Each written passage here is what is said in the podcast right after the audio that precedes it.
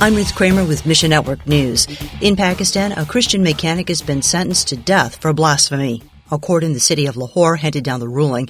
It started when a local imam visited a motorbike repair shop. Nehemiah with FMI tells us Once he's done his job, this imam, he refused to pay him because in Pakistan, Christians are being treated uh, like dogs. I'm sorry I'm using this word, but literally people use uh, Christians like animals and dogs, like outcasted people. And he said, You are living in our country, and that is enough for you. People from the local mosque beat the mechanic and framed him by accusing him of blaspheming against the Prophet Muhammad. In Pakistan, people can be accused of blasphemy and sentenced to death without any real evidence.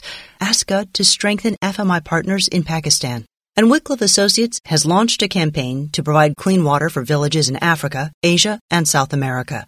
The Bible Translation Support Ministry has built 38 clean water systems so far and plans to build more over the coming months. Bart Maley says The majority of people that don't have the Bible in their language often struggle with a lack of access to clean water. So, what we have seen within our program is that meeting that need for clean water can often be a mode that the Bible translation teams use for reaching out to their neighbors and sharing the love of Christ in a practical way. As people gather at the new water systems, often pastors will read aloud from scripture portions they have in their own language. Many people drink clean water the same day they hear about Jesus, the living water. You can help pave the way to scriptures in more languages at missionnews.org. Mission Network News, is a service of One Way Ministries.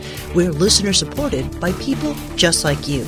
So by giving to Mission Network News, you enable us to keep the stories of God's kingdom coming. Look for links at missionnews.org. I'm Ruth Kramer.